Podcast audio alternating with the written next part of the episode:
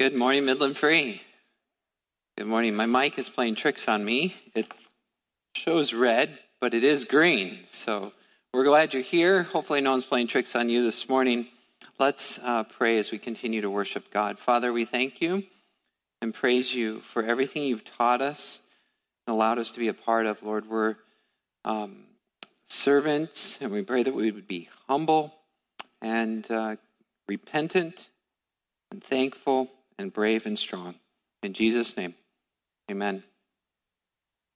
So, today, what I'm hoping to do is summarize for you uh, the entire book of Ephesians in only a few minutes. And I think that should be doable because we've gone through most of it verse by verse up until this point. But really, what I'd like to give you is one takeaway. Like, if you could go away from this series with something in your hand, what would that be? What is the message of Paul to the church in Ephesus? In a single sentence and only a few words, what is he trying to say? How can I remember all the intense, deep, beautiful, eternal theological truth held in this book and the day to day implications and practical outworkings thereof? What is it that the apostle wants to communicate to us? I think that summary is this, and I'll, I'll walk it through um, the text here in just a minute, but let me say it in the most simple way I possibly can, and that is this all things in Him, a guarantee. All things in Him, a guarantee. This is a message of redemption. This is the message of hope. This is the message of the book of Ephesians. Fundamentally, humanity's issue is brokenness. We are all broken. Everything in our world is broken. Our world is broken. Everything. Our bodies are broken. Our relationships are broken. Our cars are broken. Our homes are broken. Our environment is broken. Our political systems, our healthcare, our education, everything is broken. No matter where we look, what all we see is brokenness, even in our best pictures.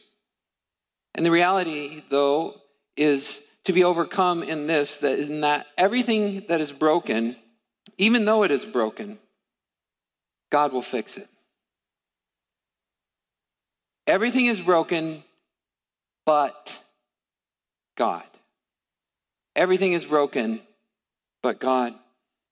God will redeem all things through Jesus, and this is a guarantee. And this is the message of the book of Ephesians. It is his plan from eternity past, it is his promise for eternity future, and it is his process in the present. So, this is how we will walk through the summary of Ephesians today. Here's the outline of the three points that I'd like to show you. It is this the message of Ephesians is essentially redemption, and that redemption is God's plan, it is God's promise, and it is God's process. It is his plan from eternity past, it is promise for the eternity future, and it is process right now in the present. Even though we look and see brokenness, there is a plan and there is a promise. We're just in the middle of the process. And so that's an encouraging thought. And I want to remind you today that God has not abandoned you, He has not forsaken you, He has not forgotten you, but He will be faithful to complete the good work that He has begun in you, that all things in Him will be redeemed. In other words, here's a summary slide. Basically, it's this that Jesus wins. Jesus wins. And even in our very worst moments, even when we feel like all is lost, God is still good and God is there. So let's start with the first one then the plan, God's plan from eternity past. God willed, hear, hear this carefully because I think when I say in Christ, it's a little bit confusing how it works. What, do, what does the pastor mean? What does the apostle mean? What does the Bible mean when it says in Christ? And essentially, it's this is that from the beginning of time, before anything ever was, that God willed or God desired or God determined, God guaranteed that everything creation, redemption, restoration, eternal rule that he would do it all through Jesus. So even when he made the world, Jesus was an instrument in that. And when he made the world, it was not an accident that humanity sinned. It was not a surprise to him. It was planned from the beginning in the strange, mysterious, eternal will of God, God not only foreknew and foresaw, but planned for the fall. And then, when we fell, he had everything in place to move the process forward. Jesus came to forgive, to heal, and restore, and eventually he'll come again to rule. So the whole kit and caboodle, everything from beginning to end, from before creation through creation to fall, redemption, restoration, the whole thing is, is through Christ. That is why Ephesians begins the book with a message like this. He says, Look, here's the plan. Here's the message of Ephesians. There's a plan for the fullness of time to unite all things, everything, to bring it together, to sum it up, to bring the grand crescendo of this whole charade into one. All things in Him, things in heaven and on earth. One commentator, Lincoln, in Word Biblical Commentary, says it like this. He says, There is, it's a beautiful quote. I love this thought. He says, There is therefore no aspect of this universe outside the scope of God's redemptive process. Nothing goes under the rug, nothing sneaks away, nothing is so terrible, nothing is so hidden, nothing is so far removed that God will not redeem it. The plan is that all things, all things, even the Holocaust, even the most horrible events imaginable, even slavery, God will somehow redeem in Christ. That is the plan from eternity past. Now, the promise then, the promise is for eternity future. And I really wanted to go at this point in my outline, I wanted to go past, present, future. But my thinking here, and I think the way in which the Bible outlines it is, is you really can't get through the present without knowing the promise for the future. Like, if there's no promise for the future, then the present is too difficult to endure and it's not worth it. And why try? Because it's frustrating and I don't want to wait.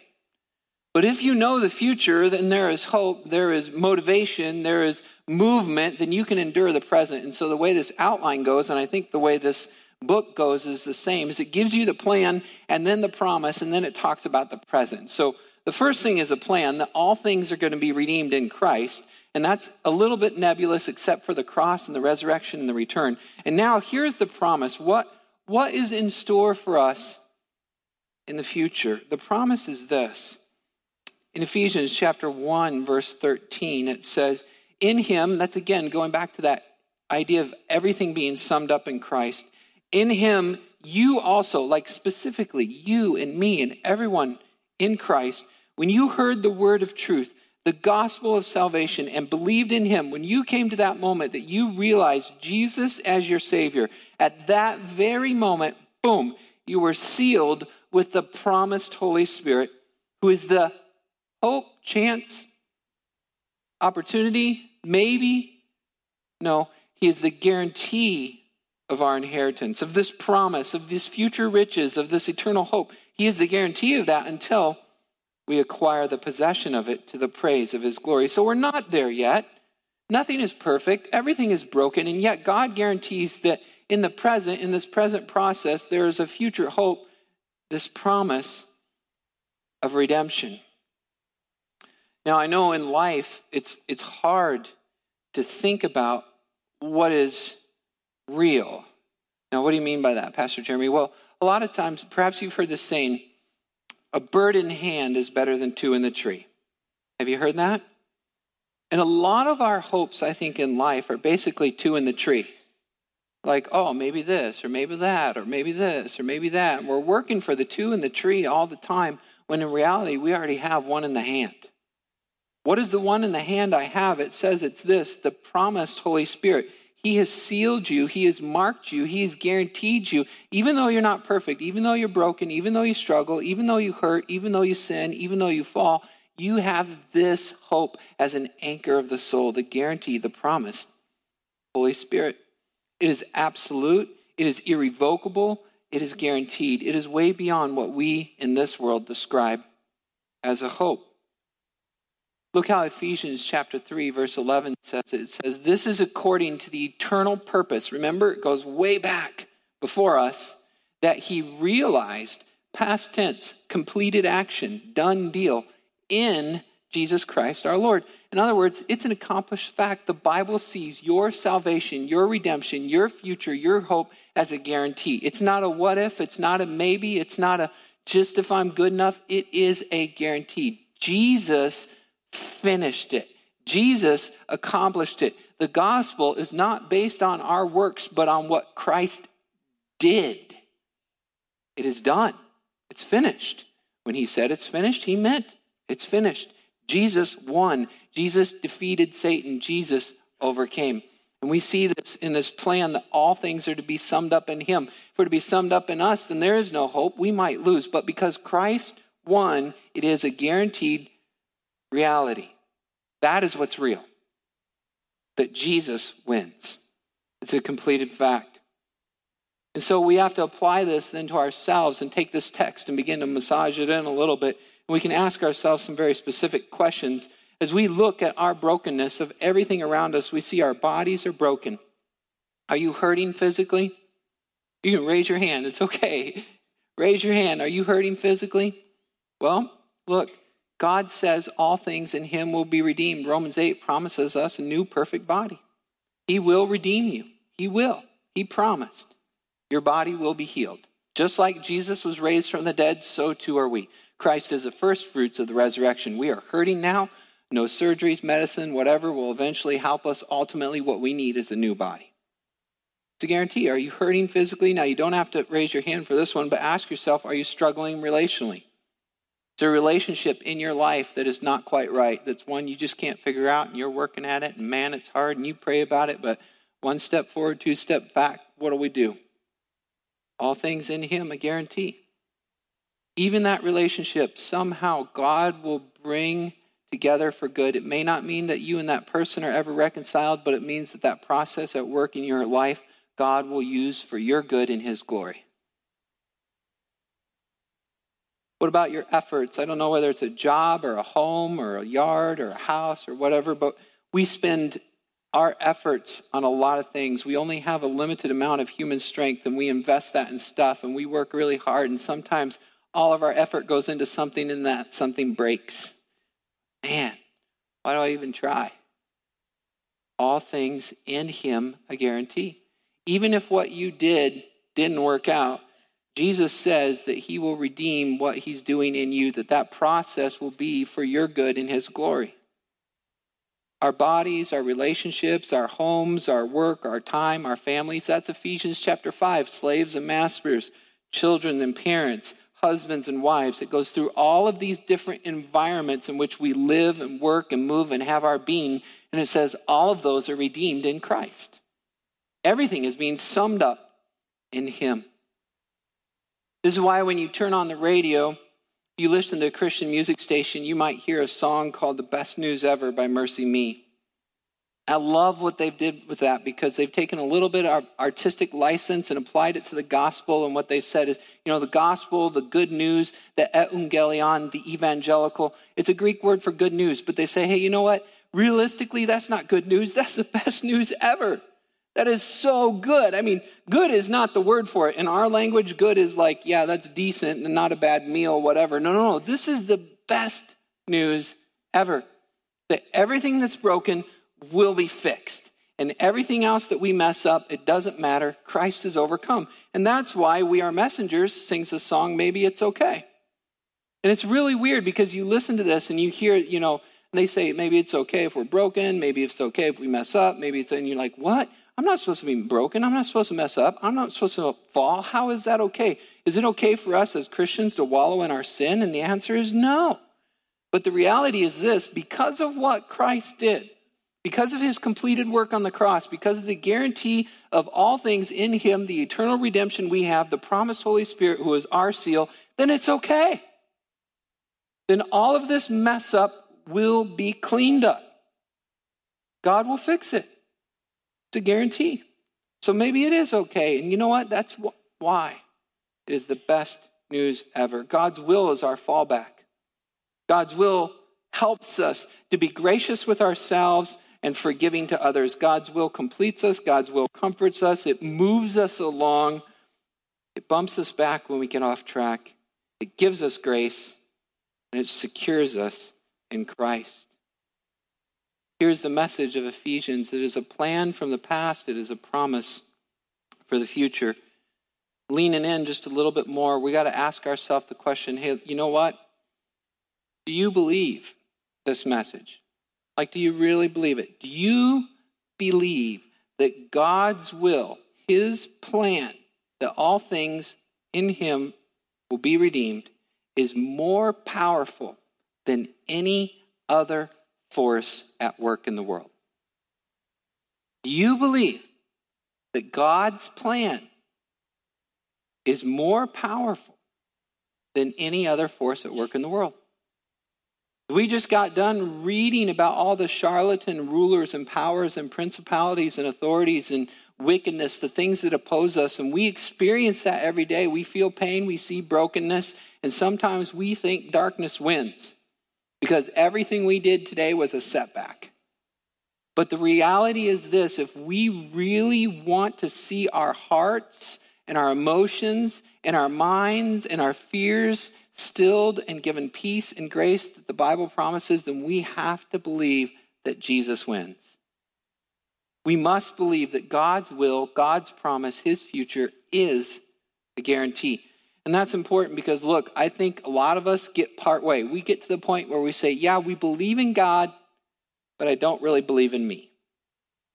You know, I believe God gets it right all the time, but I don't. And so his will is going to go forward with or without me. It just may not include me. But the reality is, if you're hearing this this morning and you're believing in Jesus, then you have the Holy Spirit. He's a promise and a guarantee, and it does include you. God's will does include you. This is his plan. And so, God's will, if it includes you, then even you can't mess it up. We can't. And if we think that we can mess up God's will, then we're not believing what he says. The reality is is God says that in him you were chosen before the foundation of the world. And if that is true, then you are part of his will. God didn't choose you and go, "Oh shoot, my bad. I shouldn't have chosen that one." It's not a mistake. He did it on purpose. He wants you, He loves you, He has you, and He's not going to let go of you. It is not possible for God to lie. It is not possible for Him to fail. It is not possible for Him to forget, and He will not forget you. All things in Him a guarantee. This is unlike anything we have in this world. Everything here is two in a tree, but this is one in the hand. The Holy Spirit is on you. He is in you. He is part of you. He is holding you. He is connecting you to Christ. You are mystically transformed and brought into the eternal union. All things in Him, I guarantee. Look, this is the message of Ephesians. Take away one thing, take this. All things in Him, I guarantee. Here's the plan of redemption. See it again. Redemption is a plan from eternity past, it is a promise for eternity future, and it is a process that God is working out in the present. It is a powerful plan, it is a perfect promise, and it is a long and slow process. Process described in chapter 4, after it shows the beautiful plan in chapters 1 through 3, says it like this, and it uses the word walk a lot in Ephesians. Because life is a journey, it is long, it is hard, it is slow. It says, therefore, based on all that, now we're into the process. We've talked about the promise, we've talked about the plan, now we're in the process. This is your present. Therefore, as a prisoner of the Lord, Paul was in prison when he wrote this, remember. I urge you to walk in a manner worthy of the calling to which you've been called. Based on all of that, why would you live any differently? If you are called to eternal perfection and bliss with Christ, why would you settle for lesser, lesser treasures? Beer, golf, day at the lake, they're just not as good. They're okay for the moment and they help on occasion, but they are not what we are living for. How do we do this? How do we walk in such a manner so as to be worthy of such a high calling? Well, it's actually it's somewhat simpler than we think. We, we probably think that you have to do some great deed. You have to be Mother Teresa or that you have to like walk on water or turn water to wine. But the reality is this the Bible tells us in Romans chapter 12, verse 2, that we are transformed, we are changed, we become different by the renewal of our mind. Think about today how many people are struggling mentally and emotionally, and how many um, you know illnesses there are inside of people that we don't even see. And the reality is, the Bible has affirmed this from way back when, and what it says to us is this that the way in which you change is by thinking differently. The Holy Spirit comes into your life, and then you put God's word into you, and you begin to read God's word, and new thoughts come into you, and the Holy Spirit convicts your heart and applies those things to you. And you begin to think differently, and you begin to feel differently, and then you begin to act differently. Any behavioral psychologist will tell you the majority of the time, despite how logical we think we are, we are driven by our emotions. We feel and then we act. The only way to change how we feel is to change the way we think. And The Bible tells us in Ephesians chapter 4 verse 23, look, be renewed in the spirit of your minds. Put on the new self and created after the likeness of God in true righteousness and holiness. We have to train our brains to direct our heart. Don't follow your heart. The heart is deceitful and wicked. Who can know it? Train your brain to direct your heart. It's like ski tracks in the snow. You are beating down the path that you want your mind to go, and as you beat down that path, then your heart will follow. Train your brain to direct your hearts, and that's why we've said in the past some of the things that you can do are these. Here's some necessary next steps, practical helps that may even be good for teenagers or retirees. Here they are. If you want to train your brain to direct your heart, here's what you do you pull out your iPhone. See if I can get this. All right, ready? We'll see if it works. Siri, remind me tomorrow morning at 7 a.m. that Jesus wins. Okay, I'll remind you.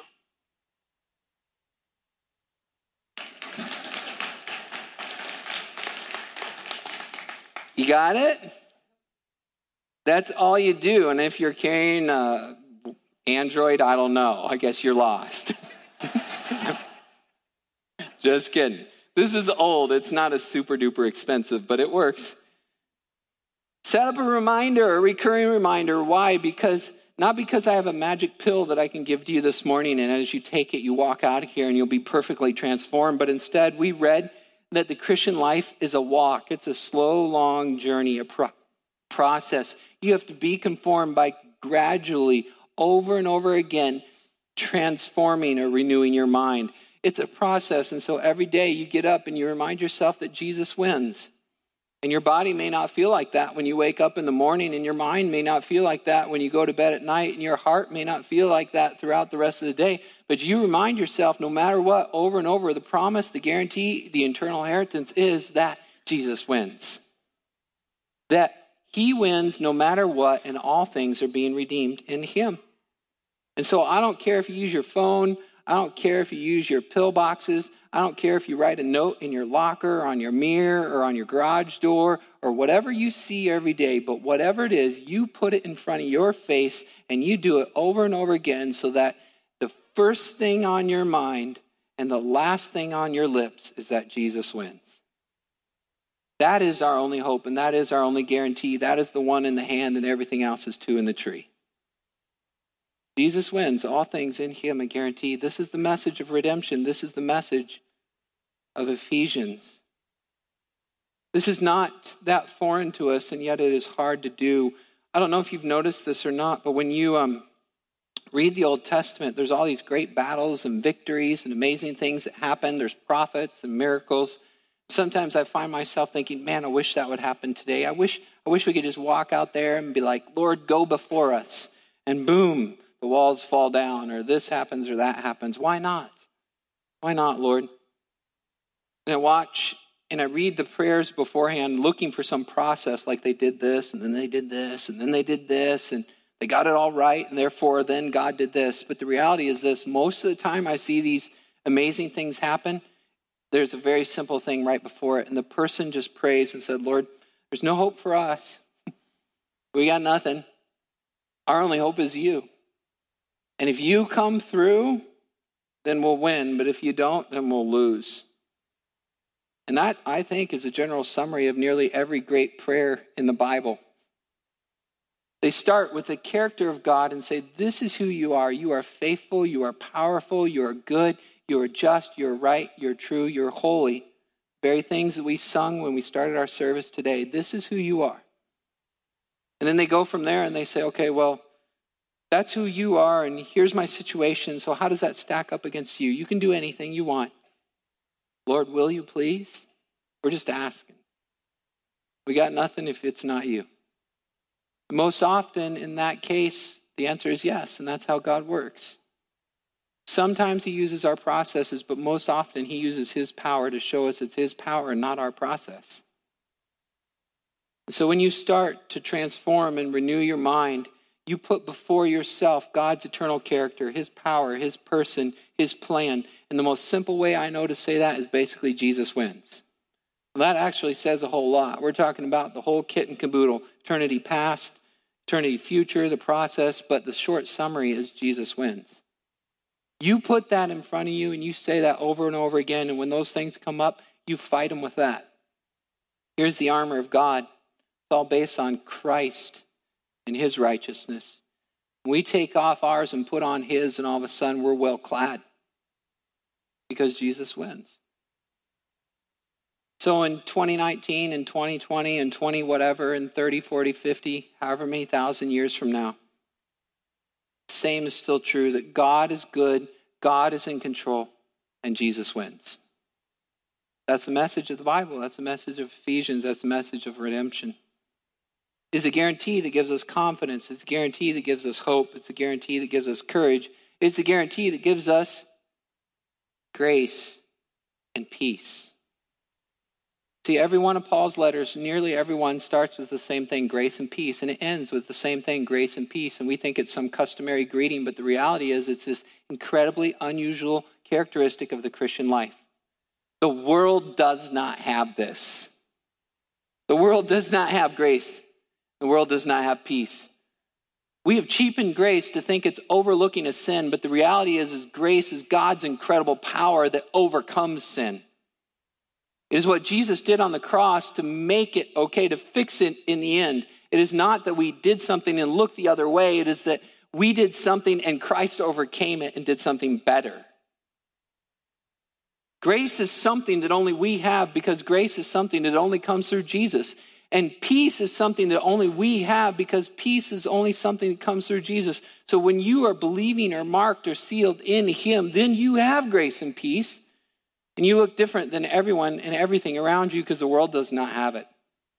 I don't know if you've read the paper or watched the news lately, but there is no grace and there is no peace. But in Him, we have redemption of all things, and there is grace and peace. So, based on God's eternal plan, based on God's prophetic future, and based on the promise in the present, then the Apostle Paul can write to them and close his letter and say stuff like this This is why I'm sending our beloved brother Tychicus to you, a faithful minister in the Lord. He will tell you everything. You see, I don't have email or Snapchat or Facebook or whatever, so he's going to give you all the extra details. But you need to know I've sent him to you, verse 22. I've sent him to you for this very purpose one, that you may know how we are, and two, so that he may encourage your hearts. Here's the purpose of the book of Ephesians it's an encouragement. It's an encouragement. He will encourage our hearts. How? As Ephesians verse 2 says, by giving grace and peace from where? From my retirement account, from my comfortable situation, from my two birds in the tree? Absolutely not, but from the one in our hand God our Father and the Lord Jesus Christ. And so he concludes Peace, peace be to the brothers in love with faith from our God and Father, our Lord Jesus Christ. Grace be with all of you who love the Lord with love incorruptible. Here's a concluding summary then of the book of Ephesians. All things, all things, everything in Him a guarantee. The plan from the past, the promise for the future, and it's a process in the present. It's it's a process, man. It's it's hard. It's long, it's slow, it's a walk. It's the gradual transformation by the renewing of our minds. But even in all that, we can remember that even in our worst moments, Jesus still wins. All is well. God is here. Jesus wins.